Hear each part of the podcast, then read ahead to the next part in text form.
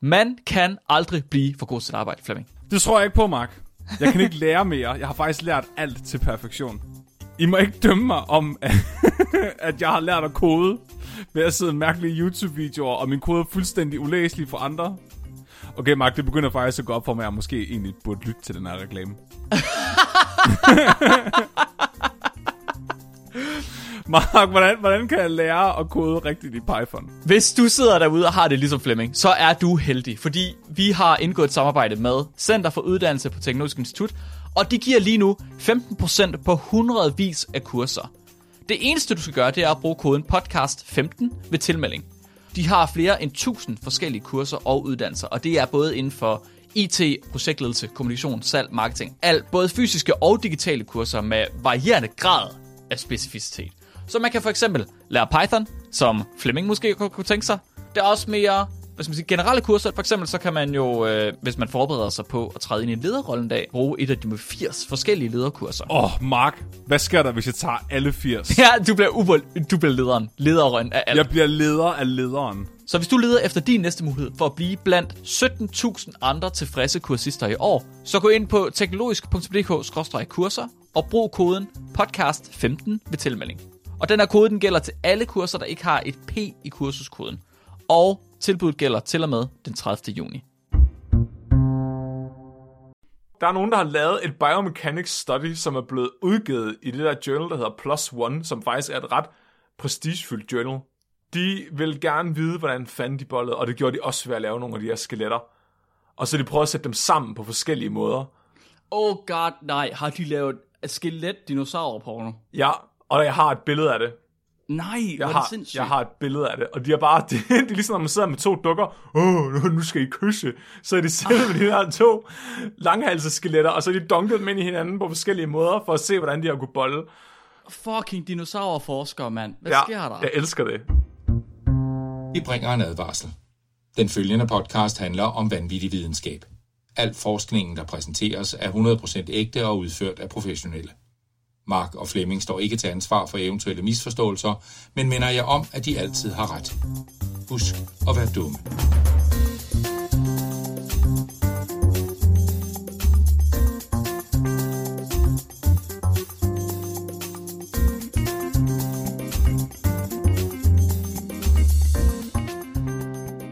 Hej og velkommen til Spækbrættet, din bro til vanvittig videnskab. Mit navn er Flemming, og med mig har jeg... Mark? Uh, Mark. Hej. Åh, oh, titel? De titler, Mark. Prøv at høre. Jeg har ikke glemt det. Nej. Jeg er jeres... Jeg, er- jeg er verdens kæmpeste dværg, Flemming. Og jeg har en mellemstor blåval, Mark. En mellemstor blåval. det er stadig en ret stor, ret stor blåval. Det er stadig, det er stadig en ret stor blåval. Ja. Pinlig stor blåval. ja. Så i dag, der skal vi snakke om sande titaner. Altså øh, kæmpe dyr og organismer, som har fandtes i virkeligheden, eller om, om de kan findes. Er det rigtigt, Mark? Ja, lige præcis. Kæmpe organismer, dinosaurer, blåvaler, kæmpe træer, kæmpe svampe, det hele. Oh. Hvorfor og hvordan kan de findes? Det, ej, og jeg, jeg synes virkelig, det har været fedt at research til afsnittet i dag. Det har været sindssygt sejt. Det er et totalt rabbit hole, jeg er kommet ned i. Det er mega fedt. Men jeg glæder mig til... Hvad har du øh, forberedt dig på? Så jeg har kigget på begrænsninger på vækst. Så organismer, de kan blive store, men der er en øvre grænse på, hvor store de kan blive. Og hvad er den grænse, og hvorfor findes den? Det er sejt, så hvorfor Godzilla muligvis ikke findes alligevel? Ja, præcis. Altså, så både hvorfor dyr de ville være større, fordi man er lidt i tvivl om, hvorfor store dyr de bliver store, men også hvorfor de ikke kan blive større, end de er blevet. Mm. Ja, hvorfor stoppe, hvor man stopper? Ja, lige præcis. Grineren. Nå, men jeg skal, jeg skal snakke om... Øh, jeg har lige kort taget noget med om nogle af verdens største mennesker. Mhm. Og øh, så vil jeg rigtig gerne snakke om det største landlevende dyr, der nogensinde har levet. Fordi det er virkelig øh, evolutionen på coke. Altså det er sådan, hvor, hvor, hvad laver du? Så, hvorfor, har du hvorfor har du gjort det her? Og jeg, glæder, jeg tror, at der kommer til at være sådan en connection mellem øh, det, største, det, det, du har fundet der, og så hvor stort et dyr det rent faktisk kan blive. Og det, det glæder jeg mig til. Ja, ja, ja. ja. Kæft, man, vi kommer igennem alle de taxonomiske niveauer på gymnasiet her. Åh, oh, det er simpelthen det er så smukt. Det er så smukt. Kæft, mand. Altså, min øh, uddannelsesvejleder, hun vil være så stolt af mig. Jeg kan ikke engang huske, hvad de hedder, men jeg er helt sikker på, at jeg er med på dem. Studievejleder. det var, ja, jeg snakkede kun med en om mit fravær. Det var sådan det. Ja, Nå. det er det eneste. Og hvordan Ja. du ikke skulle være forsker. Ja, præcis. Så, øh, ja, kæft man, det er egentlig sjovt at tænke på. Nå, okay, undskyld. Så, Mark, der er lige en ting, vi skal overstå med det samme. Ja, Der er en ting, vi skal have ud af mit system. okay. Fordi da jeg skulle forberede mig i går, der kunne jeg overhovedet ikke koncentrere mig. Nå. Fordi det eneste, der kom ud af min hjerne, det var dine mor-jokes. Din mor, hun er så stor, Mark. Så Så stor. står jeg hun. Ja, og jeg har faktisk været inde, jeg vil lige sige øh, undskyld til Rie på forhånd, fordi jeg ved, du hører med en gang Ja. ja. imellem. Jeg har, været, jeg har været inde og stalke din mor på Facebook. Hun er, det med, hun er det modsatte af et stort menneske. Ja, hun er virkelig ikke særlig stor. Nej, men Hun I må, er en 56, tror jeg. ja, hun, er- hun ser også ret tynd ud. Så hvad, hvad, hvor stor er hun? Okay, så Mark, jeg, jeg har siddet, og så, har jeg lige, så, har, så var jeg lige nødt til at lave en hel masse spækbrættet relateret. Din mor er så stor jokes. Jamen, det er klart. Din mor, hun er så stor, at hun fik sin egen gren på det fylogenetiske træ, men den knak af. Din mor, hun er så stor, at hun har fået sit eget Flat Earth Society. Din mor er så stor, at Skyhook skrev, at de gerne ville springe faldskærm med hendes underbukser. Wow, Shout out til faldskærmspodcasten Skyhook. damn. Din mor er så stor, at da biologerne ville følge efter hende, så kunne de ikke finde ud af, hvor de skulle starte. Næ, øh. Din mor, hun er så stor, at hun har to stjernetegn. Din mor er så stor, at man ikke kan høre Radio 4 på Sjælland, mens hun kører over Storebæltsbroen. Din mor er så stor, at de var nødt til at kalibrere Bristol-skalaen til hende. Åh.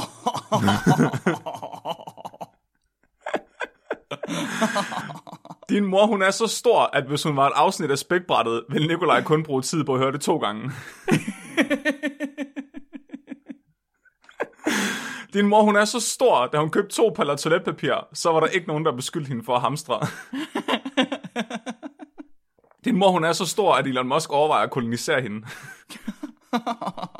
Og det bliver bare ved. Og nu kommer den sidste. Okay. Din mor er så stor, at hvis hun var en høne, så ville selv jeg ikke kunne elske hende. Åh. Men Flemming, så er der jo mere elske. Hvordan er det et problem? Så meget kærlighed har jeg ikke engang til høns. Det var sindssygt. Det, jeg, Åh. er, go- jeg er glad for, at du sagde undskyld til en på forhånd. Ja, jeg, jeg, tænker, jeg tænker også sådan lidt, at man ikke skal lægge sig ud med lønklanen. Nej, hun, ja, hun, Okay, det, det tager vi off mic. Hun er jo ikke del af Lykklan. Nå, ved du hvad, så tager jeg det tilbage. Ik- ikke undskyld til Rie alligevel. Men du er lønklanen jo. jeg er Lykklan. Ja. Nå, Rigtigt. så skal jeg bare gå i gang med det, jeg har forberedt. Fortæl mig noget om nogle store dyr. Nogle store dyr ud over din mor. Først inden jeg, gik i gang, øh, eller inden jeg går i gang med at snakke om det største landlevende dyr nogensinde, så tænker jeg lige, at vi hurtigt kunne snakke om nogle af de største mennesker, der nogensinde har levet, fordi det er ret interessant. Mm-hmm. Mhm. Så øh, selvfølgelig kunne vi snakke om verdens største menneske, men det er lidt kedeligt, fordi det, det, det er også- bare fede amerikanere. Ja. Det er sådan virkelig, det er virkelig kedeligt at læse om. Det er bare sørgeligt, ikke? Det er sådan, wow, ham her, han kunne blive så fed, inden han døde. Men så kom ham her, og han kunne blive endnu mere fed, inden han døde, fordi han bare spiste så hurtigt. Det er ret sindssygt. Det er ligesom de der billeder, man ser af tykke mennesker i gamle dage. Der var, de var sådan nogle øh, cirkus, hvad hedder det, cirkusfreaks. Ja. Ja. Og så er det bare en almindelig amerikaner i dag. ja, ja, altså det er sådan en gennemsnitlig amerikaner. Ja. Det er sådan en, der ikke engang vil være nødt til at købe ekstra billetter i lufthavnen eller noget. Ej, det er vanvittigt. Ja. Nå, men, men der er verdens højeste mand, som nogensinde har levet. Det var øhm, Robert Pershing Wadlow, og han blev kun 22 år gammel, fordi han blev så høj. Han stoppede bare aldrig med at vokse. Han døde i 1940 som 22-årig, og han blev 2 meter og 72 centimeter høj, Åh, oh, wow. og vejede 199... Det er sygt højt. Det er sindssygt højt. Og han vejede 199 kilo, og alligevel var han bare tynd som en pind. Hvor er det vanvittigt. Ja. Der står det en, øh, en kæmpe stor øh, statue af ham inde på øh, Odense Universitetshospital nede i børneafdelingen. Gør der? Ja, Nej, hvor vildt. Hvorfor? det, det ved jeg ikke for at skræmme børnene, tror jeg. Nå, nej, hvor sindssygt. Hvis du ikke får din vaccine, så kommer du til at se sådan der ud. Men min mor siger for autisme, det, er- det er meget værre. øh, han er jo så, det er jo så den højeste mand, der nogensinde har lavet. Den mm-hmm. højeste nulevende mand, øh, det er en eller anden kineser, tror jeg. Det er sådan lidt kedeligt. Men det, der er interessant, det er, at der måske er en, der er verdens højeste mand, måske er ukendt. Okay. fordi at han m- muligvis lever skjult i Sibirien, fordi hans forældre tror, at hans højde er en straf fra Gud. Nej, Jo, nej. og jeg så en mega fed dokumentar om dengang, hvor de prøvede at tage ud og finde ham, hvor de så ham køre i sådan en hestevogn. Hvor, hvor han bare What? fylder hele den der fucking hestevogn der. Det er bare sådan en konspiration. Ja, det er en konspiration. øh, og det er egentlig ikke så urealistisk, at det skulle findes i det gamle Sovjetunionen, fordi øh, den, den, den største nulevende amerikaner kommer faktisk fra Ukraine. Okay, hold da op. Igor øh, Vovrovinski, han var, han var 1,83 som 6-årig. Wow, wow. Ja, Det er er, bare- en høj seksårig. han er bare et monster. Så det var, den- det var den højeste. Ja. Men, men min yndlings største mand, det er min all-time favorite, det er Andre the Giant. Ja. Så Andre the Giant, han var hverken høj, den højeste, eller tungeste, eller største, eller noget øh, i verden, men han var den største wrestler. Så han øh, havde også den her øh, sygdom, som øh, de fleste af verdens største mennesker har, det er, at øh, de har sådan en form for gigantisme, hvor deres krop laver for meget væksthormon. Og der findes forskellige udgaver af det, så vidt jeg forstår. Så den ene af dem, det er bare, at du bliver ved med at producere væksthormon gennem hele livet, så du aldrig stopper med at vokse, og så bliver du sådan ligesom Wadlow, øh, 2 meter og 72, indtil du dør. Ja. Og de ser bare meget alienagtige ud. Men så er der også nogle andre former for det, hvor du måske, jeg tror, du laver en anden form for væksthormon, du laver for meget væksthormon, men så kommer du til at ligne Shrek, basically. Yes, ja, så i stedet for at vokse højt, så vokser du bare ud. Du vokser Alt bare i bliver sådan. alle retninger. Ja, ja, lige præcis. Ja, og det var det, Andre han gjorde. Han blev 2 meter og 24 centimeter høj, og vejede 236 kilo. Men han blev ret gammel, gjorde han ikke det? Han døde, jo, han blev, han, han blev født i 46, og så døde han i 93. Altså, han er næsten blevet 50. Ja, næsten. Det er relativt gammel for folk med gigantisme, hvis ikke jeg tager helt fejl. Jo, jo, han var så heller ikke en af dem, der bare blev ved med at vokse så højere og højere. Han blev bare sådan, du ved, Ja, mere tungere, tungere, tungere, større og større. Hvis man kan sige Ja, det på den og, måde. og fik sådan dybere og dybere stemme. Det er ret freaky, okay. når, øh, når, når kvinder får den her form for gigantisme, fordi de bliver mere og mere maskuline at se på, Nå, og deres stemmer bliver dybere og dybere. Øh, Der ligger en mega fed dokumentar på YouTube et eller andet sted om sådan en, øh, en virkelig en pige, der var rigtig pæn, da hun var teenager, og så blev så kommet til at ligne Shrek. wow. Ja. Damn. Jeg tror, nogle gange har der også, øh, er der også, hvis der sidder en tumor oppe i hjernen, at der trykker på et eller andet, sådan, så man ikke stopper med at lave øh, væksthormon. Jeg tror Mhm. lidt, mm-hmm. det var det, der skete med Wadlow. Okay. Andre, han havde vist bare en genetisk defekt, som gjorde, at han blev ved med at producere væksthormonen. Mm-hmm. Øh, men det, der er det fede ved ham, det er, at han ikke bare lignede en kæmpe, men han opførte sig også som en kæmpe fra et eventyr. Fordi han blev, han blev nemlig kaldt The Greatest Drunk on Earth. Og øh, Andres egen historie var, at han drak for at overkomme smerterne i sin led. Men det er altså ikke det, at hans, øh, hans venner sagde. Øh, så øh, en, en af de ting, han er, han er kendt for to ting, vil jeg sige, udover at være stor, det er, at han var wrestler. Han var professionel wrestler. Den mm-hmm. største wrestler, der nogensinde har lavet. Og han kæmpede mod, blandt andet mod øh, Hulk Hogan og andre. Men han var også med i The Princess Bride, som er den her eventyrfilm fra i 60'erne. Ja. Og der findes rigtig mange historier fra andre wrestlere og fra skuespillere fra, øh, fra den her Princess Bride, der fortæller om, hvor sindssyg en dranker han var. Altså, du, jeg blev helt jaloux, da jeg læste, hvor meget han kunne drikke. Hvad tror du, at hans rekord i at drikke, altså, altså antal øl på en druktur? Men han har jo været kæmpe stor, ikke? og der skulle være virkelig, virkelig meget til, før det var, at han blev fuld af det. Ja. Ja. Også før kroppen nok har sagt stop, og før at maven har været fuld, og blæren har været fuld, og sådan noget. Ja, Ja, det ved jeg sgu ikke, altså. Det er en... 30 øl. oh, det, det er et godt bud, Mark. Hans uofficielle rekord er 156 øl Nej. en sitting. Nej. Og Come det, on. det, at den historie er blevet fortalt af flere øjenvidner, altså andre wrestlere, og de bekræfter hinandens historier. Ej, come on. Okay, nej. det er sjovt, at der er, og det er øh, Mike Graham og Dusty Rhodes, der har fortalt, at, øh, at det er rigtigt nok, de har set ham gøre det. Og der er også flere på Princess Bride, der siger, at de har set ham drikke over 100 øl. Og det er jo fuldstændig vanvittigt. Over 100 øl, det er jo fuldstændig sindssygt. Ja, det er ret sindssygt. Der findes rigtig mange historier om ham, øh, siger Gerald Briscoe, som også er en wrestler, der siger, at alle de her historier, det lyder nærmest som om, de er fake. Men han siger, at han kan 100% bekræfte, at de ikke er fake. Og før en wrestling match, der fik Andre ham til at købe seks flasker vin til ham, som han drak, altså, som han drak inden han gik op til en wrestlingkamp. Og der var ikke, Hvad? nogen, der, kunne, der var ikke nogen, der kunne mærke på, om han var fuld. Det er fuldstændig sindssygt. Ja, Hvor meget vejede han? men han vejede, han vejede øh, 236 kilo. Åh, oh, det er altså også en god slat. Ja, ja, men jeg- det må næsten være eksponentielt, at alkoholtolerance stiger. Ja. Jeg ved det ikke. Det, er, værd- det kan også være, at han har haft en anden genetisk defekt, som bare gjorde ham vildt god til at omdanne det. det kan være, han bare har sindssygt meget alkohol dehydrogenase i, i leveren. Det kan også være, at han bare opbyggede tolerance, ligesom, øh, ligesom dem der, vi snakkede om i Auto ja. Brewery Syndrome, hvor de bare ja. kunne have en promille, der var... Altså, de burde være døde, og så kørte de bil fyldt med geder. det er, ser- men, men min Som en yndlings- rigtig kæmpe. Ja, som en rigtig kæmpe. Min yndlingshistorie kommer fra Carrie Elves, som er øh, ham, der spiller hovedrollen i den her Princess Bride, som, øh, som siger, at øh, på et tidspunkt, så sad de i hotelbaren, da de under optagelserne, altså i New York, og øh, så var det, at Andre, han drak så meget, at han øh, dejsede om på gulvet inde på hotellet, og der var ikke nogen, der kunne flytte ham. Så det, det er jo alle, der, alle dem, der arbejder på hotellet, de var også sådan, fuck, vi kan jo ikke flytte ham, og vi kan ikke vække ham. Så de var bare nødt til at lade ham ligge og sove der hele natten, Nej. fordi han er så stor. Hvor det, hvor, ej, mand. Der var, ikke, der var ikke nogen, der lige havde en... Øh, man kunne ikke lige med et par sækkevogne eller sådan noget. Det er åbenbart ikke. Altså, jeg havde heller ikke kunne overskue det. Altså, så, så de havde overvejet at ringe til politiet, men de ville alligevel ikke sådan, du ved, have Nu kunne optøjer. politiet flytte ham. Ja, det er jo selvfølgelig rigtigt. er de stærke nok til det? Der var også et tidspunkt, hvor han blev så stiv, at han væltede oven på en anden mand, så han kom virkelig svært til skade. Nej. Jo, og efter det, så fulgte politiet efter ham, altså når han kørte rundt i byen, for at holde øje med, at det ikke skulle ske igen. Hvor er det, hvor er det, hvor er det vanvittigt? Hvorfor er det... Hvor, hvad? Ej, Jeg elsker, hvis der er nogen, der er en rigtig eventyrkæmpe, så er det altså ham. Tænk at leve dit liv og blive fulgt efter af politiet. Fordi, For- for, du, fordi du er så for- stor. Ja, fordi du er så stor, at du er til fare for andre mennesker. Ej, det er min drøm. En drøm, der aldrig går i opfyldelse. du skal bare spise lidt mere råbrød, Flemming. Det kommer. Du er på vej. Kom Ja, så, lidt, du kan lidt godt. mere råbrød. lidt mere råbrød. Kan være, jeg skal æde noget væksthormon. Måske, måske, ja, måske bare... Det kan være, vi kan lave en genetisk defekt på dig med noget Uh. UV. Ja, hvis jeg bare går ind i, en, øh, i noget radioaktiv stråling.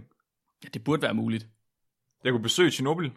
Jeg har en æderkop, der er farvet på lidt specielt. Det kan være, den kan bide dig. Nej, jeg gider ikke være Spider-Man, han er nederen. Nå, Kan jeg ikke blive bidt af en radioaktiv høne? jo, det er en god idé. Radioaktiv, jo. Eller, den bider ikke, den prikker. Den prikker af gok, gok.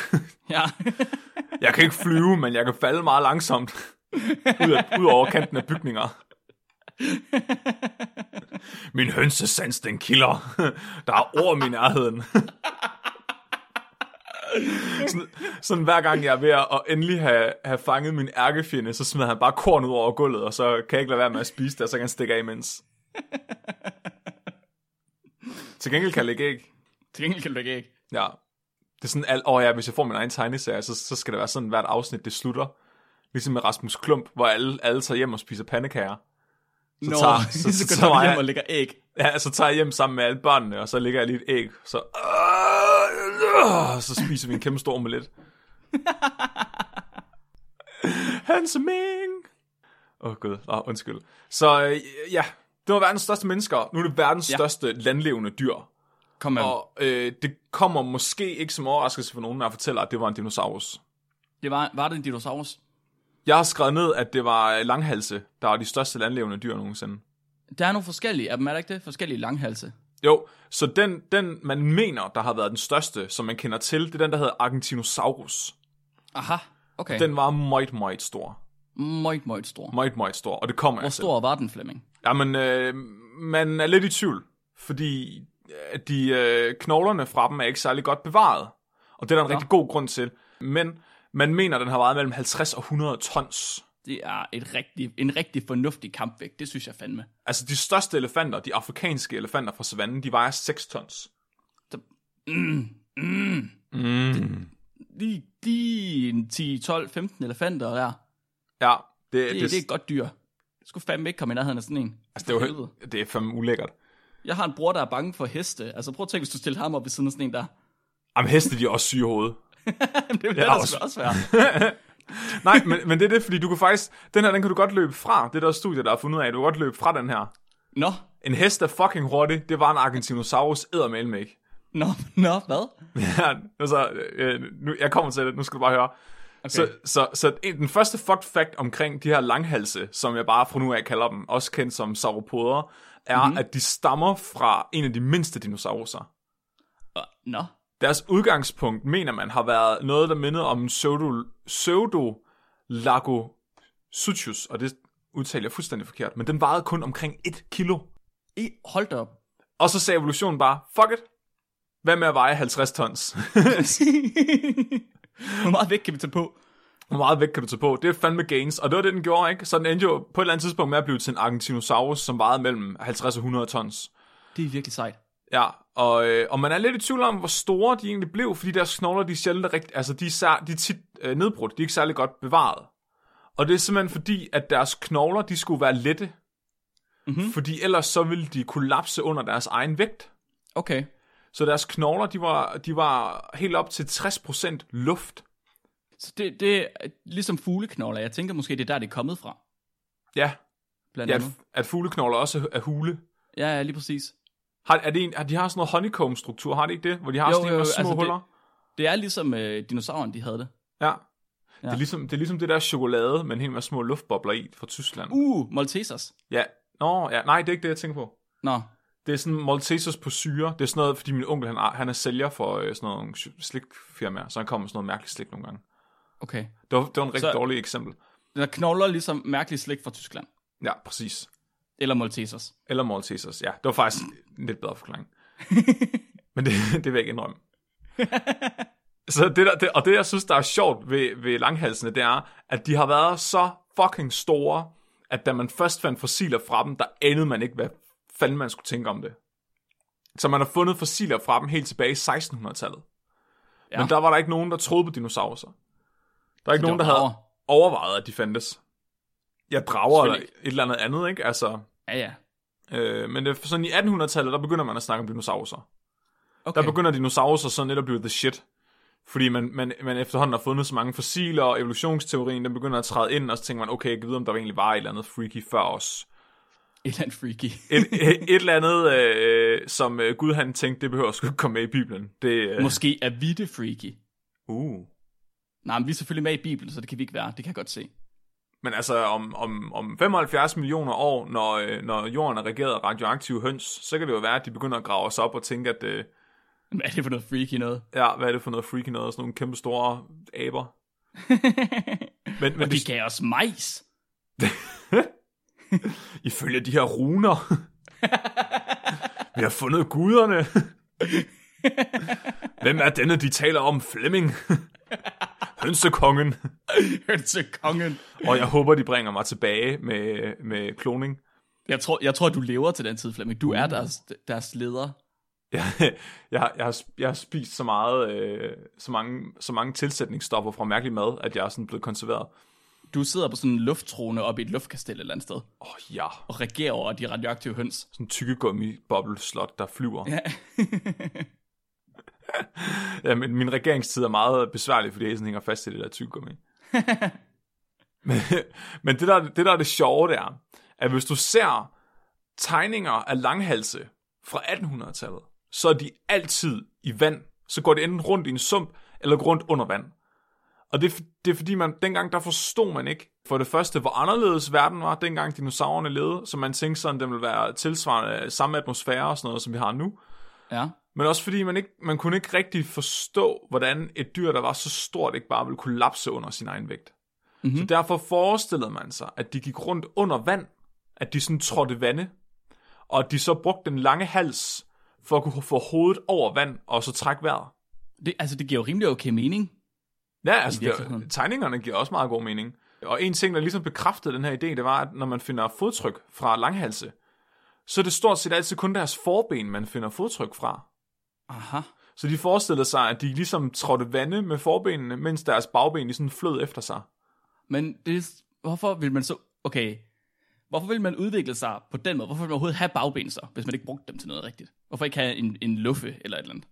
Det, det må du fandme spørge 1800-tals videnskabsmændene om. Ah, men altså, jeg tænk, de, nu må de godt lige have tænkt sig om, altså. Ej, Ah, det, var, Sådan prøv, nogle at høre, Nobelprismodtagere. det var jo dem, der fucking sendte drager op for at se, om de kunne få ramme et lyn med den, altså.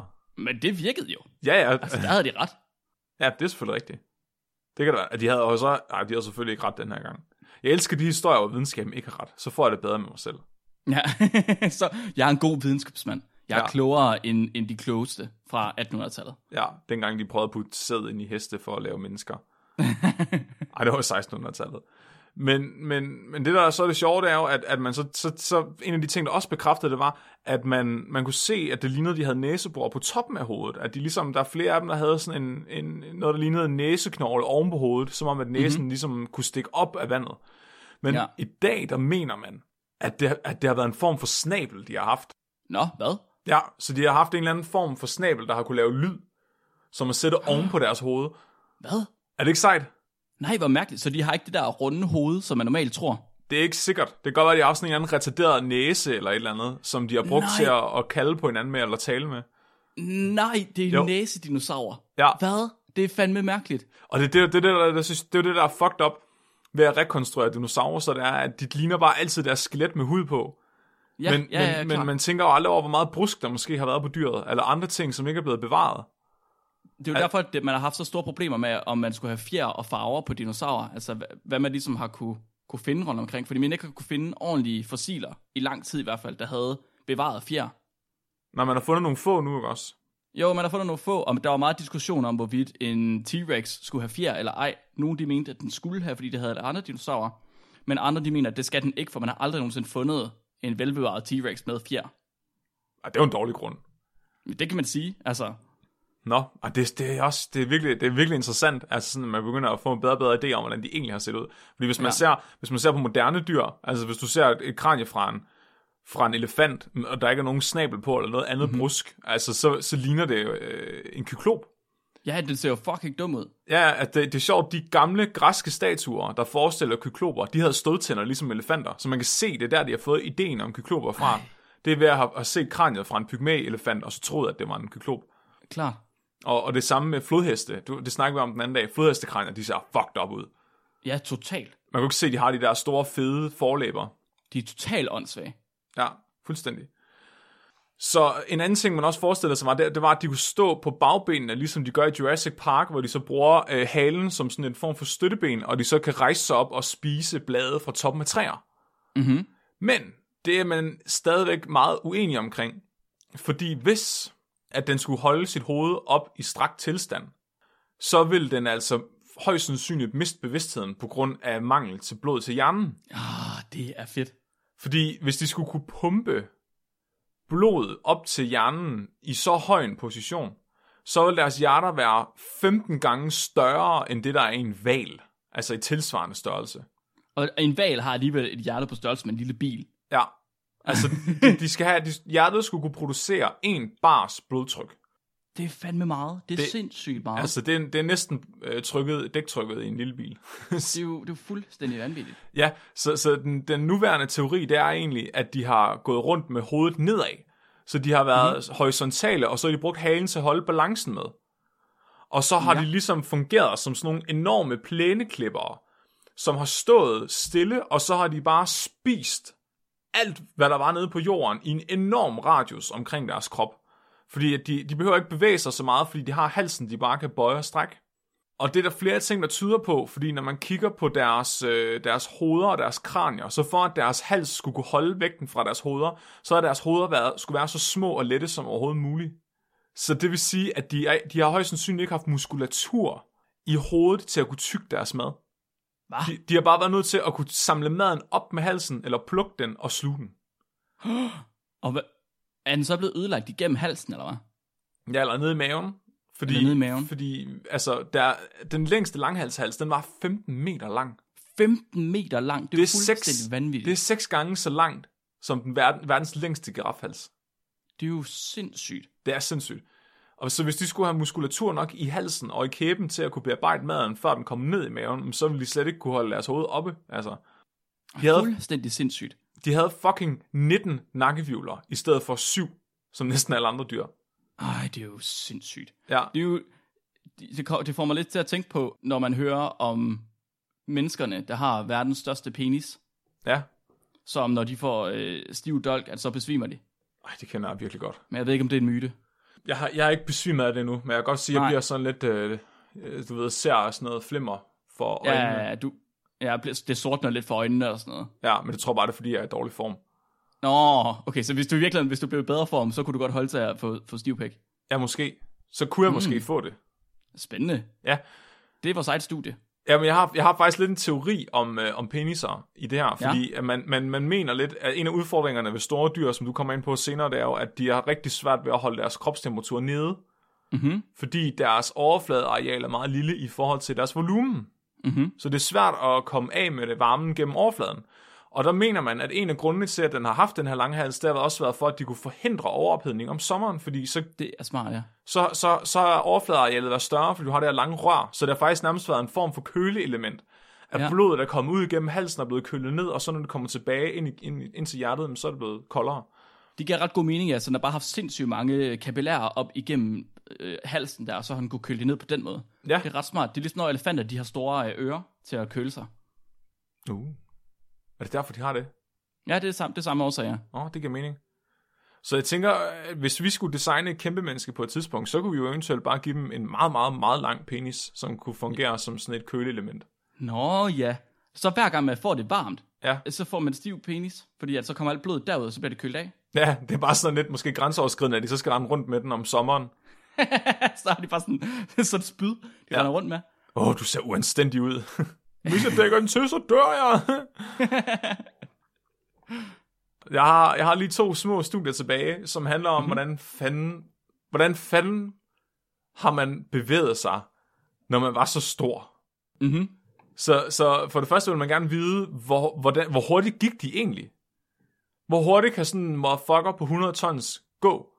Og det, det kan videnskaben begynde at give svar på, fordi man har egentlig nok knogler til, at man kan lave et nogenlunde intakt skelet fra flere af dem.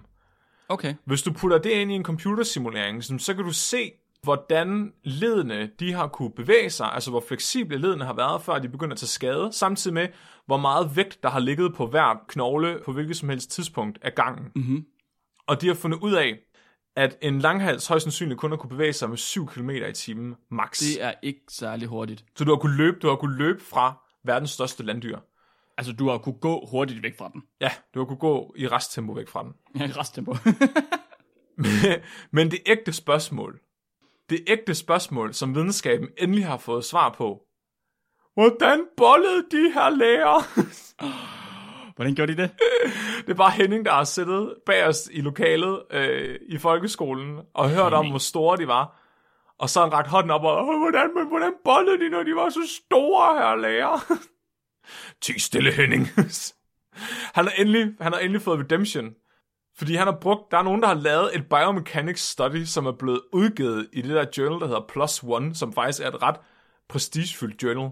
De vil gerne vide, hvordan fanden de bollede, og det gjorde de også ved at lave nogle af de her skeletter. Og så de prøver at sætte dem sammen på forskellige måder. Oh god, nej. Har de lavet skelet dinosaurer porno? Ja, og jeg har et billede af det.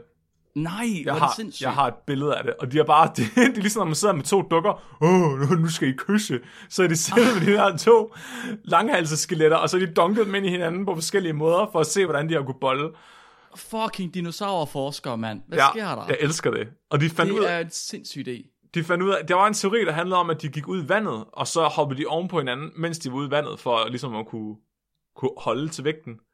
Ja. Men nu ved man, at hvis en langhals gik ud i vandet, så vil dens lunger kollapse under vandtrykket. Nej, Jo. er det rigtigt? Ja, Wow. så de vil slet ikke kunne gå under vand. Nej, hvor er det sindssygt. Ja, der- de har simpelthen været så tunge, at der er skulle så lidt ekstra pres til fra deres i forvejen enorme krop til at, at kollapse deres lunger. Åh, oh, det er vanvittigt. Ja, så de mener i stedet for, at de har lavet et kloakkys, hvor de har, hvor de har, hvor de har bakket hen til hinanden, og så har de stukket numserne ind mod hinanden, og så lige sagt, "Mwah." Men ja, det giver også mening, fordi de lægger jo æg, og de er jo i virkeligheden altså en forhistoriske høns. Ja, ja, det er sindssygt romantisk, at, Det er ti- det. at, at tissemanden sidder inde i et hul, Mhm. og tissekonen er et hul inde i et hul, og så tager de hullerne mod hinanden i en forening, og så øh, er der ingen følelser involveret. De udveksler bare arvemateriale. Ingen følelser overhovedet. Det er Nej. bare ren, ren kloak mod kloak. Ja, det er ligesom Zoidberg i øh, Futurama. Ja, fuldstændig. Jeg, jeg havde egentlig måske forestillet mig, at de, øh, be, altså ligesom fisk, befrugtede æggene, når, det var, når de var blevet lagt. Altså dinosaurerne. Ja, Det kunne være sjovt. det kunne, så at hunden lægger æggene, og så kommer hannen hen og laver sine ting ud over æggene, Uh, og så er de befrugtet. det er der jo mange dyr, der gør i vandet, er der ikke det? Jo, det er det, det, er det fisk, de gør, og alle, andre, ja, alle mulige dyr i vandet. Jeg ved Havdyr. meget om vi- dyr i vandet. Jeg havde engang skalar i mit akvarie, det gjorde det også. Så lavede de sådan nogle, og, og sådan en labyrintfisk, de lavede sådan nogle skumredder, de ligger og flyder rundt i. Er sæd? Nej, øh, bobler. Nå, okay. Så hvis hunden ikke vil lægge æg i skumredderen, så slår den hende ihjel. det er mega, wow. ja, mega romantisk. Mega romantisk Ja. konsekvens lige der. Ja. Så afslutningsvis, så har jeg lige et filosofisk spørgsmål til dig, Mark, fordi den ved jeg, at du elsker. Mhm. Vil du helst kæmpe mod en Argentinos, eh, hvad hedder det, en høne på størrelse med en Argentinosaurus, altså en 100 tons tung høne, eller en halv million Argentinozauruser på størrelse med høns? Det, åh, det er sindssygt. Så bliver spørgsmålet lige, altså interessant. Det er i, sted, i stedet for øh, en, heste stør, en hest på størrelse med en and, og en and på størrelse med en hest. Eller hvordan det er. Det her det er det ægte spørgsmål. Det her det er et ægte spørgsmål, fordi nu bliver den lige pludselig så stor, at kan man overhovedet gøre noget for ligesom at skade den? Det er et godt spørgsmål. Det er, Det er jeg ikke sikker på, man kan. Prøv at forestille dig, måden en høne bevæger sig på, hvordan den sådan står og kigger på dig med sidelæns hoved, og sådan begynder at hakke ja. Ja. efter dig, og, sådan, og så vejer den lige ovenkøbet 100 tons. Men den kan vel heller ikke bevæge sig særlig stærkt. Kan den det? Mm, nej, det ville jo så være 7 km i timen, ikke? Ja, ja, altså så den er langsom. Bok. Bok. Bok. Så du skulle bare flygte fra den hele dit liv. Men en halv million høn, øh, hvad hedder det, hønsestørrelses dinosaurer, det er altså også rigtig, rigtig, rigtig mange. Det er nogle stykker. Ja, det er altså nogle stykker. Det ved jeg, så, det ved jeg godt nok ikke. Det er godt Det- nok mange. Det var en meget god taktik, det der med at stikke af fra den der enorme høne. Altså sådan bare vide, at du altid er på flugt fra den hele dit liv. Men at du, hvis du sørger for at flytte dig sådan 100 km Men altså, om hvis du året. tager en bil, så vil den aldrig nogensinde- nogensinde kunne fange dig. Nej, hvis du bor i bilen, Jamen, hvis- Ja, altså, du skal bare køre lidt væk. Men Ja. ja. aldrig kunne fange dig. lidt væk. 100 km væk, så vil den aldrig vide, hvor du er han. Ja. Gå op og pendle mellem Odense og, og Svendborg. Ja, For evigt. Jeg tager, jeg tager øh, den store høne. Det, det lyder som om, det er nemt. Men jeg tænker også, at der kunne være nogle fordele ved de små dinosaurer. Men Der er sat med mange. Ja, men de var jo kun et kilo hver. Ja, der er sat nede med mange, mand. Altså, du skal jo ikke begynde at prøve at slå dem ihjel med håndkraft i hvert fald.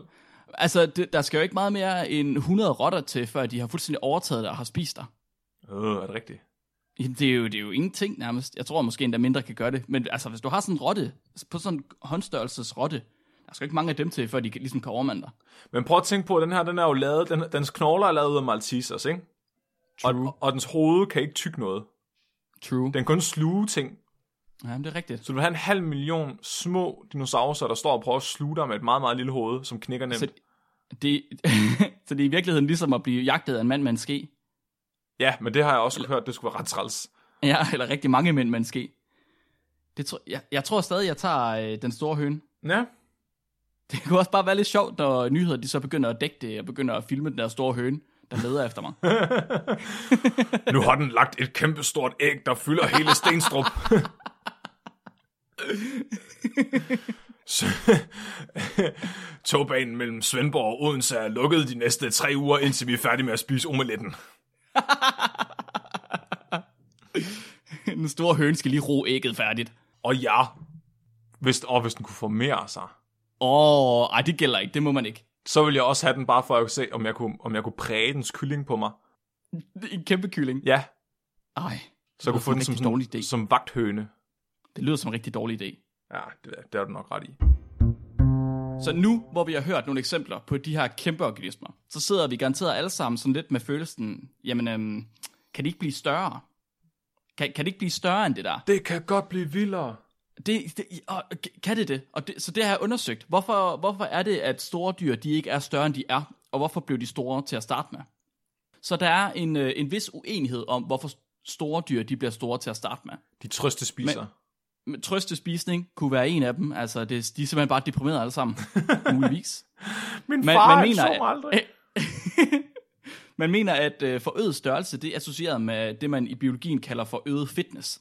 I, i forbindelse med det fedteste survive.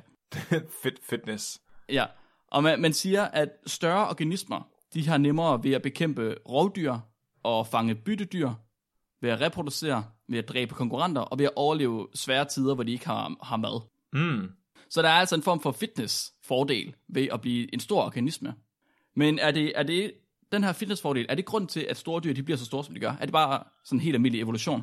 Det vil være lidt kedeligt, vildt, ikke det? Og det vil være lidt kedeligt. Så mange de tænker, øh, de tænker nok på mængden af ilt i atmosfæren som en faktor. Mm-hmm. Specielt øh, hvis man tænker på insekter, fordi insekter de trækker vejret med hele kroppen, i stedet ja. for at have lunger.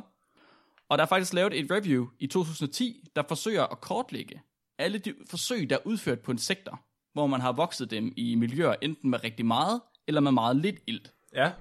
Og det viser sig, at iltniveauet det har en effekt på insekter op til et vist punkt. Uh. Så i forhistoriske tider, der havde vi jo kæmpe insekter. De var øh, altså meter lange. Vi havde de her kæmpe store, øhm, hvad hedder de, øh, guldsmed Ja. ja. og kæmpe store tusindben.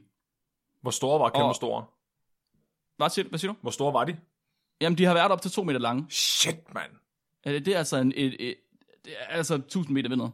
Jeg kan altså godt blive bange for en almindelig guldsmed. Ja, præcis. Og de er altså store nok i forvejen. Prøv Ja. lige at tænke på sådan en, der er på 2 meter. Uh. Den sluger dig jo en fucking bid. hvis, du, Den, den er lige stor som dig. hvis du kunne slå den ihjel, så er der jo mad til hele ugen, altså. Ej, du skal da ikke æde det der. Den har sikkert grønt blod. Det lyder ret sejt. Ah, det skal man ikke have. Det skal man ikke have. Den har garanteret lige så meget skæg, som du har. Uh.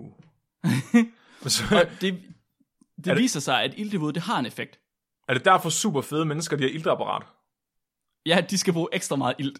Er det derfor, de bliver så store? Det er faktisk bare, fordi de startede med at få ilt, og så Nå, Voksede ja. de? Ja, ja, ja. Det, det er simpelthen derfor, det er derfor, de er blevet så kæmpe store. er det høn eller ægget, ikke? Hvad kom først? Iltapparatet eller, eller den s- svære Eller- eller, overvægt? eller- Ja.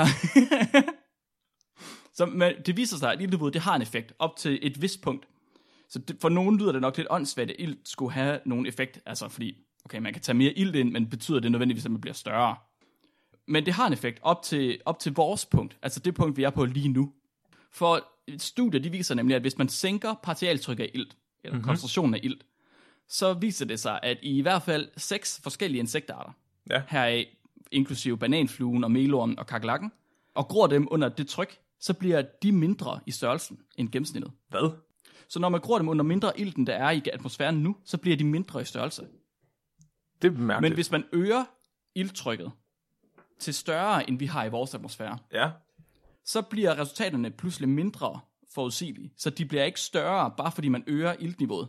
Siger det noget om hvorfor? Nej, ikke noget om hvorfor, nej. Al- Altså, man er lige i tvivl om hvorfor.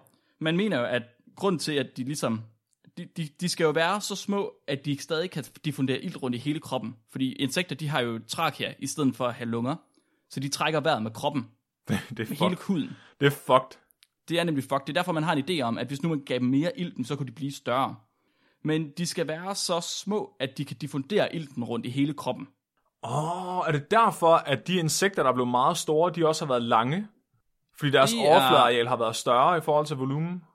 Men det er en mulighed. Vi kommer ind på det her forhold mellem overfladeal og volumen senere. Men jeg tænker Men bare, jeg tænker, at uanset om de har været lange eller ej, så vil de stadig have haft et stort overfladeareal. ja, så, ja, så har de haft mere overflade til at trække ild ind med. Mm-hmm. Sammenhængen er lidt det, det samme. Jeg tror, du tænker, i for- måske hvis de har været flade, det vil give mening ikke også, at der har været kortere ind til midten. Uh. Måske, at det har været nemmere for ilten at komme ind til midten så. Ja, ja. Fordi Altså- det er umiddelbart det, de siger er, er problemet. Det er det her med, at ilten har svært ved at diffundere rundt i hele kroppen og komme ind til alle cellerne. Og så bliver de kvælt inde i midten, hvis de bliver for store. Ja, præcis. Det er fucking underligt. Ligesom sådan Det er en træ, nemlig der rådner fucking indenfra. Lige præcis. Så altså, insekter, som det er nu, så vil de gro op til den størrelse, de har nu. Men de bliver ikke rigtig større af, at de får mere ilt af den, på den måde. Så ilt, det virker, og på alle andre dyr, der har ilt ingen effekt overhovedet. Altså.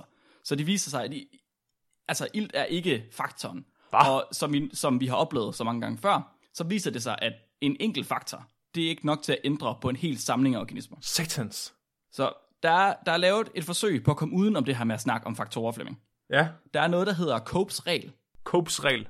Copes regel. Der var en paleontolog engang, der hed Edward Cope, ja. som øh, postulerede, at dyr, de altid vil vokse sig større og større og større. Det er en form for evolutionær regel, eller en f- fysisk regel, om du vil. Og det er derfor, vi er kommet fra mikroorganismer til der, hvor vi er nu. Mm, det er ikke så meget evolutionen på den måde. Det er mere det, at en klæde af dyr, for eksempel øh, hominider, at de altid vil blive større og større og større. Nå. og at dyr, øh, hunde for eksempel, mm-hmm. de også vil blive større og større og større.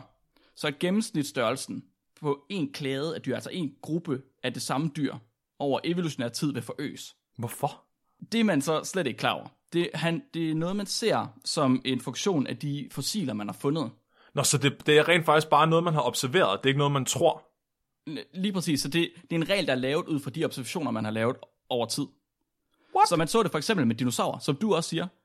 De her dinosaurer, de er gået fra at være 1 kilo til at være 50-100 tons. Ja.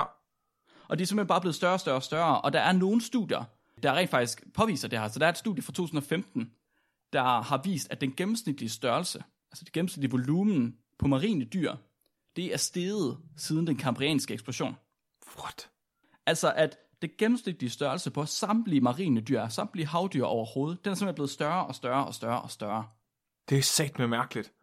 Det er mega mærkeligt. Så det vil sige, at der, der, altså ifølge den her regel, så er der simpelthen bare e- en form for fysisk lov, der siger, at dyr, organismer, de vil altid gå efter at blive større. Huh. Og der, der er nogen, der mener, at, at det er den her regel, der er årsagen til, at dinosaurer de har vokset sig så store. Og det er også derfor, at dyr øh, i vores tidsalder, altså, altså øh, siden den seneste masseudryddelse, der er for 56 millioner år siden, Ja. at de ikke har kunne vokse sig store, store nok, altså lige så store som dinosaurerne. Nå. Fordi der har ikke været nok tid. Nå, så det er simpelthen ikke iltniveauet, det er tid.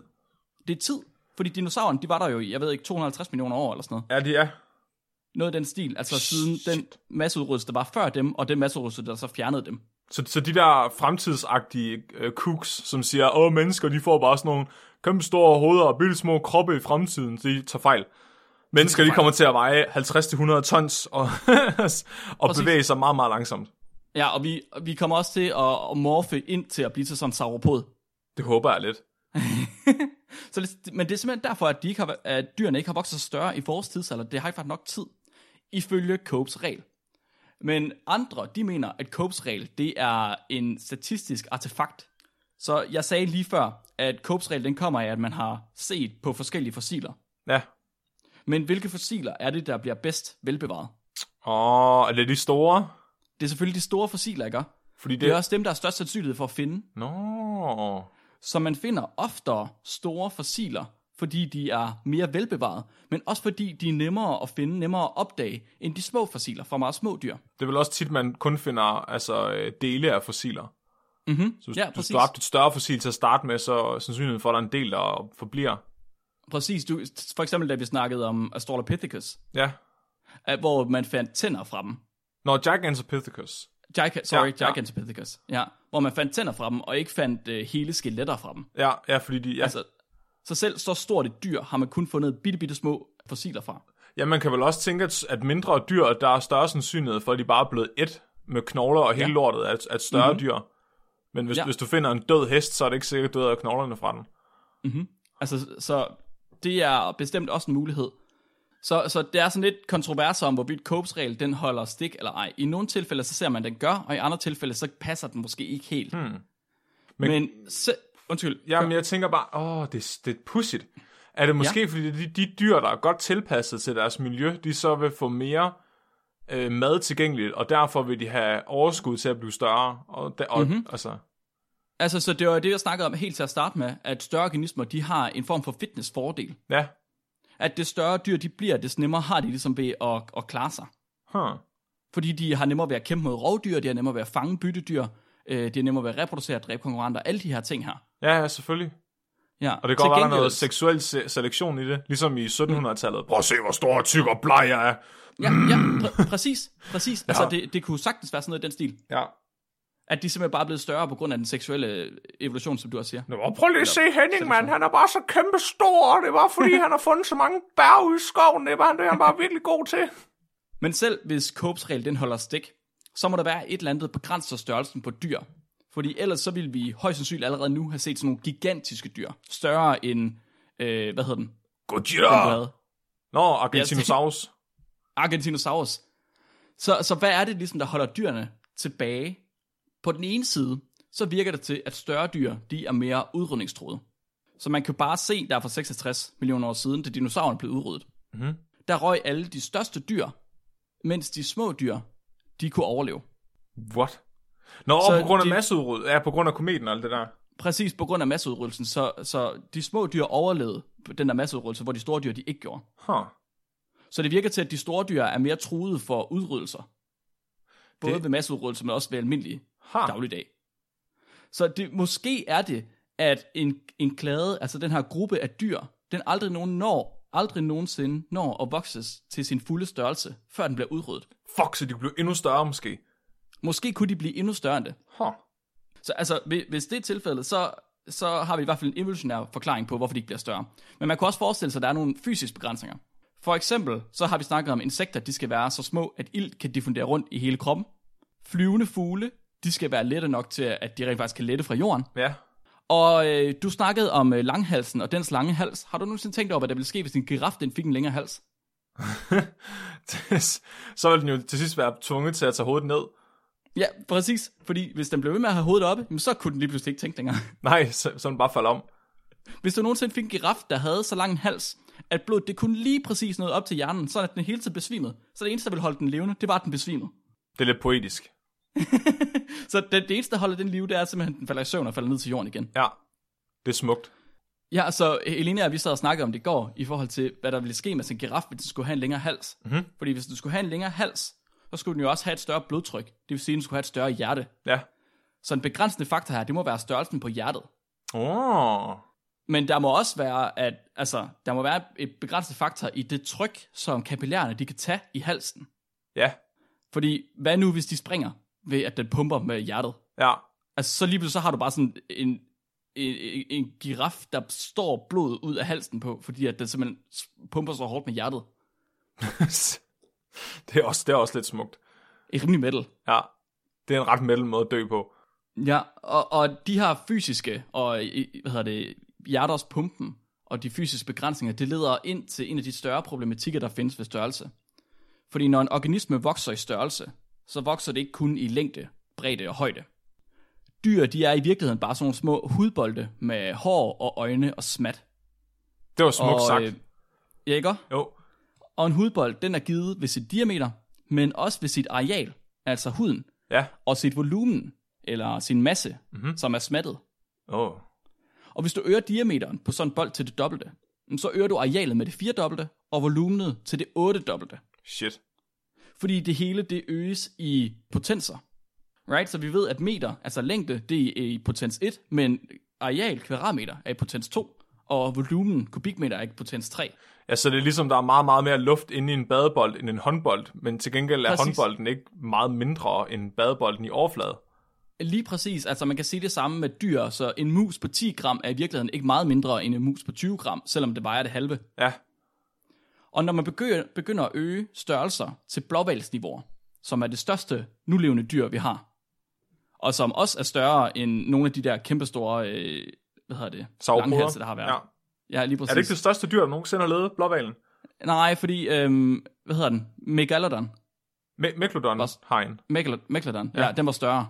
Hvad? Hvad? Den var, den var noget større end blåval, hvis jeg ikke tager helt fejl. Fuck af. Ja, ja, ja, men den lød jo også i vandet, og der sker nogle andre ting, når man kommer ned i vandet. Ja, det, det selvfølgelig. kan vi også tage. Ja. Men, men når du øger dyrestørrelser til blåvalgstørrelser, så får man lige pludselig sindssygt meget volumen og sindssygt meget hud. Og det giver nogle ret interessante konsekvenser, som du også var ved at komme ind på før. Så der er en grund til, at blåvalen den findes i vand. Så bare trykket fra dens egen vægt, som du også snakkede om med de her kæmpestore savpoder, det er nok til, at den højst sandsynligt aldrig nogensinde ville kunne komme nogen som helst vejen, selv med sned og ben mm. på jorden. Nej.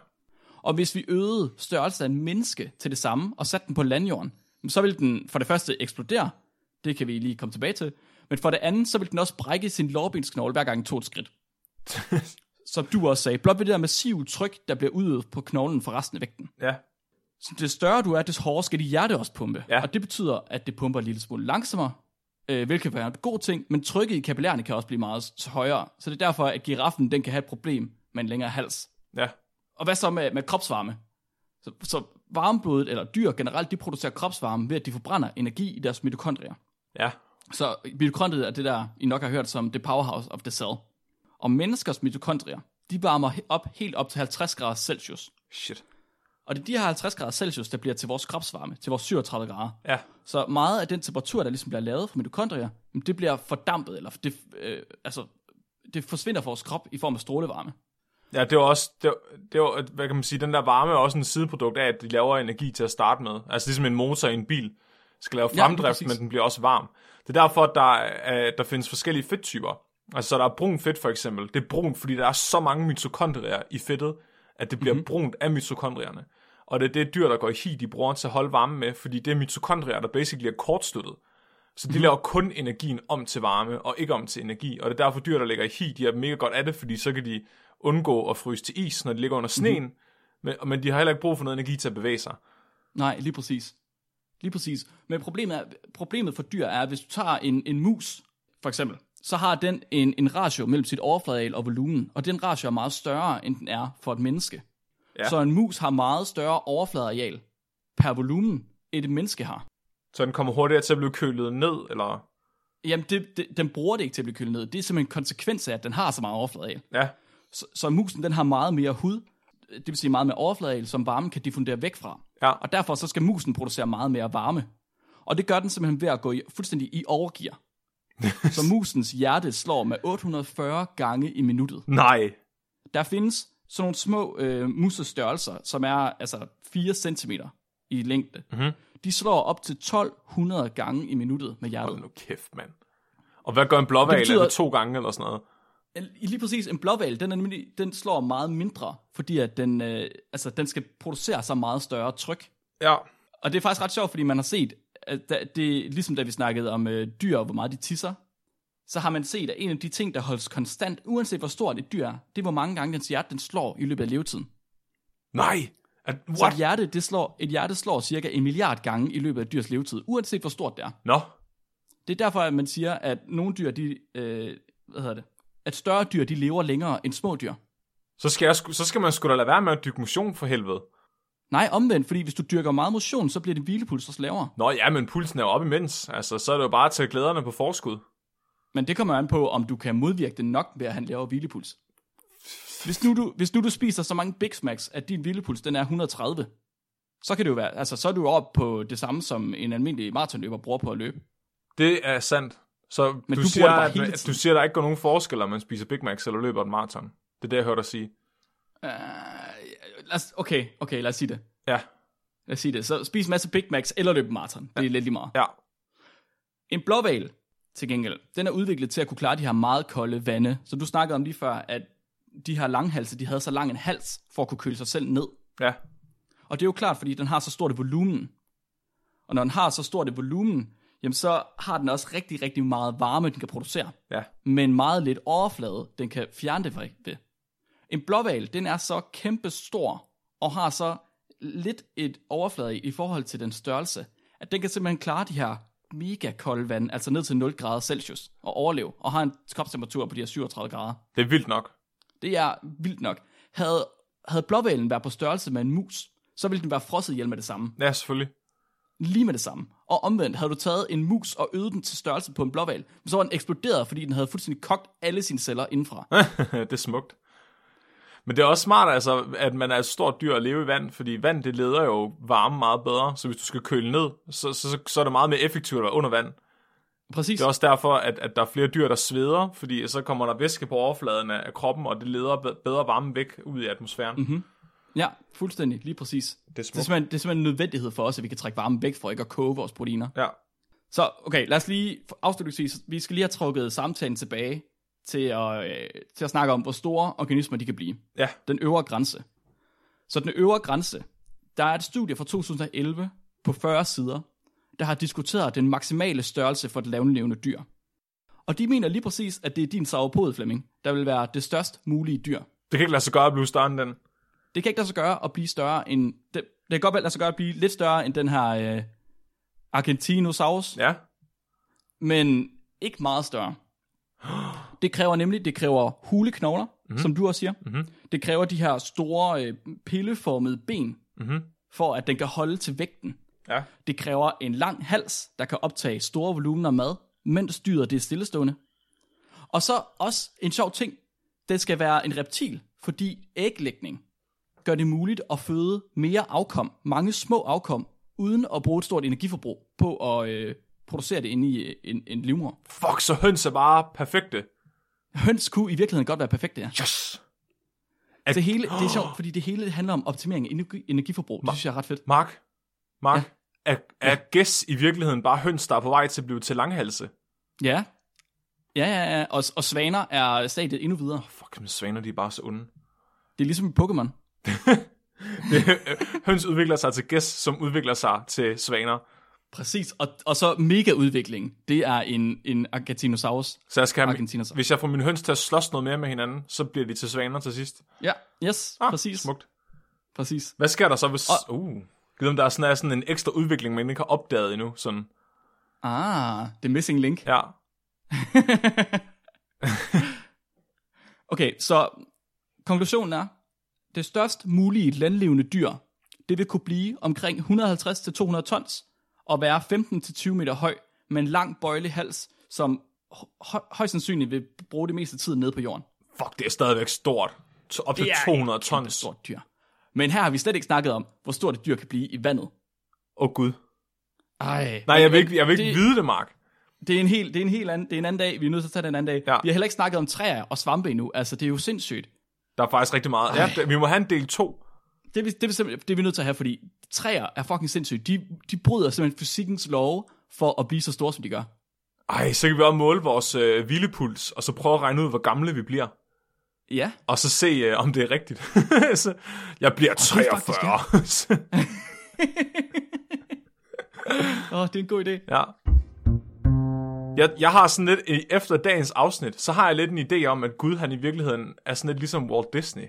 Fordi Ja. ja. Walt Disney, han havde sådan fetis for store numser. Ikke det er derfor, Anders Sand og Mickey Mouse og alle dem der, de har sådan en kæmpe stor røv. Det vidste jeg ikke. Og det er også derfor, at de, rigtig mange af dem har bare ingen bukser på overhovedet. Og sådan, hvis du ser de gamle øh, Disney-film i sort-hvid og sådan noget, sådan, al humoren handler om numser. Sådan No, Klart. nogen, der bliver bidt i numsen, eller sparket i numsen, eller brænder numsen, eller et eller andet. Jeg tror, Gud, han, han laver bare dyr større og større, fordi han gerne vil se den størst mulige numse overhovedet. Det, jeg, jeg, jeg, kunne, jeg kunne godt forestille mig, at du har ret. Ja. Og så en gang imellem, så starter han lige forfra og siger, ah, fuck, den der numse, den er ikke fræk nok, og så, fuh, så trykker han lige noget stille. Det, ja, ja, ja, ja, ja, ja, og så, la, så lader han bare vente på sig, til at man ligesom får den største numse, man kan. Ja, den perfekte Det numse. synes jeg, det er fandme poetisk Ja. og religiøst. Kim Kardashian, hun er the key specimen. Hun er, hun er the third coming of Christ. Nå, men øh, mange tak for i dag. Så øh, næste uges afsnit, der skal vi snakke om aliens, og der kommer Nikolaj til at join os, fordi nu har Nikolaj også fået optageudstyr. Yay! Mark, du flytter til simpelthen til Djævleøen. Øh, Ja, ja, jeg gør så. Ja, jeg bliver på Ja, to- det, har vi, det, det tror jeg faktisk ikke, vi har sagt endnu Nej, på afsnittet. Jeg har simpelthen jeg har været så heldig, at jeg har fået en PhD, men det, jeg har været så uheldig, at det er i Lyngby. ja. Det er sjovt, fordi det du er- er Mark Lyng, og så skal du på i Lyngby. Ja, det er, ja, har, det, ja, wow. Ja. Men- Så det, det betyder simpelthen, at Flemming og jeg, vi, vi kommer til at se hinanden meget mindre i øjnene, når vi optager. Det er lidt... Men det betyder ikke, at vi holder op med at optage. Nej, Ja. Der kommer til at være meget mere aspektbrættet. Ja, og Nikolaj kommer til at være mere med os, fordi nu har han også fået Ja. ja. optageudstyr, så han kan optage hjemmefra, Precisely. fra karantænen.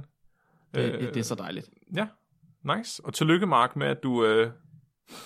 det var... jeg vil ikke snakke om det. Ja. Så Jeg lover at komme på besøg.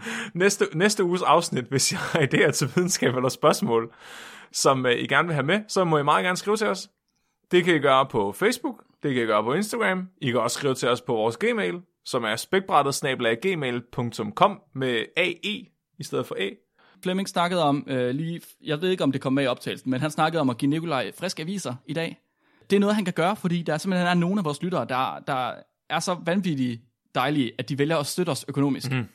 Så det kan, det, det kan I også gøre. Mm. I kan hjælpe Nikolaj til at få friske aviser, eller nyt halm, eller øh, vand, ved at gå ind på øh, tier. Der er et link i beskrivelsen inde på Buzzsprout, på, øh, hvis I følger linket på, på Facebook så kan I simpelthen donere et lille beløb til hver eneste afsnit. Det kan være helt ned til 5 eller 1 krone. Oh. Og så kan vi bruge de penge til at... Hvad, kan- hvad bruger vi dem til? Øh, overleve. Ja, til at overleve. Øh, det, det, det meste af det går til sådan at holde podcasten kørende. Altså, det koster penge at have, have øh, de mange timers øh, podcast liggende på, på skyen. Mm-hmm. Øhm, Og, og en lille smule af det går til at mue ud ned ved Nikolaj. ja, Ja. og slå ham med aviserne, efter han har tisset på dem. Så dem, der allerede gør det, tusind, tusind tak til jer. Og dem, der vælger at gøre det, lige så meget tusind tak til jer. Ja, tusind tak. Og, og hvis jeg alligevel kommer ind forbi Facebook eller Instagram, så kan I jo lige, lige gå ind og like os. Lige gå ind og følge os. Jeg øh, snakker om, øh, vi havde noget med dyresex-afsnittet. Øh, jeg har fået lavet, jeg har fået nogle rigtig gode billeder af folk, der, der tæller på mange gange, og hvordan gæst de har sex, som kommer op på vores øh, Facebook nu her. Ja. Og øh, jeg, Hvad? jeg skal nok også lægge, øh, lægge billedet op af, af, af langhalseskeletterne, der, øh, Ja, der boller. ja. Det må du rigtig gerne. Jeg har også en video af en langhalsskelet, der går fra den her artikel. Ja. Det er fandme i orden. Det er fandme i orden. Det Det, ligger på vores Facebook. det er meget smukt. Yes, og hvis øh, man ikke har lyst til at donere til os på tier, øh, men man stadig gerne vil støtte os, så kan man også gå ind og købe nogle øh, ting inde på vores øh, spec shop, som øh, har 161 forskellige ting, hvis man ikke tæller farve med, heriblandt øh, hundetørklæder, mobilcovers og babytøj. Og ja, vi har faktisk solgt flere babydragter, og vi har fået flere billeder øh, fra, fra lyttere, som, som har iklædt deres babyer af vores merch, og det er vi meget stolte af. Det er det perfekte babytøj. Ja, og hvis I køber mellem den 3. og 6. Ju- øh, pff, 3. og 6. juni, jamen, så kan man simpelthen få 15% rabat. Dyrefakt. Dyrefakt. Dagens dyrefakt er, at på japansk, der hedder pingviner pengen, som oversættes til business goose. Nej!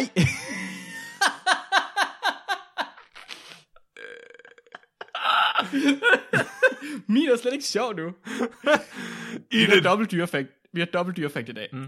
Forskellen i størrelse mellem den mindste og den største nulevende organisme, det er 400 nanometer til 100 meter. Det vil sige en masse forskel på en faktor 10 opløftet i 21. Det er mange nuller. Det er rigtig, rigtig mange nuller. Kæft, mand. Jamen, du har lyttet til spækbrættet, og mit navn er Flemming, Og jeg hedder Mark. og Nikolaj er med bag kulissen. Husk at være dumme.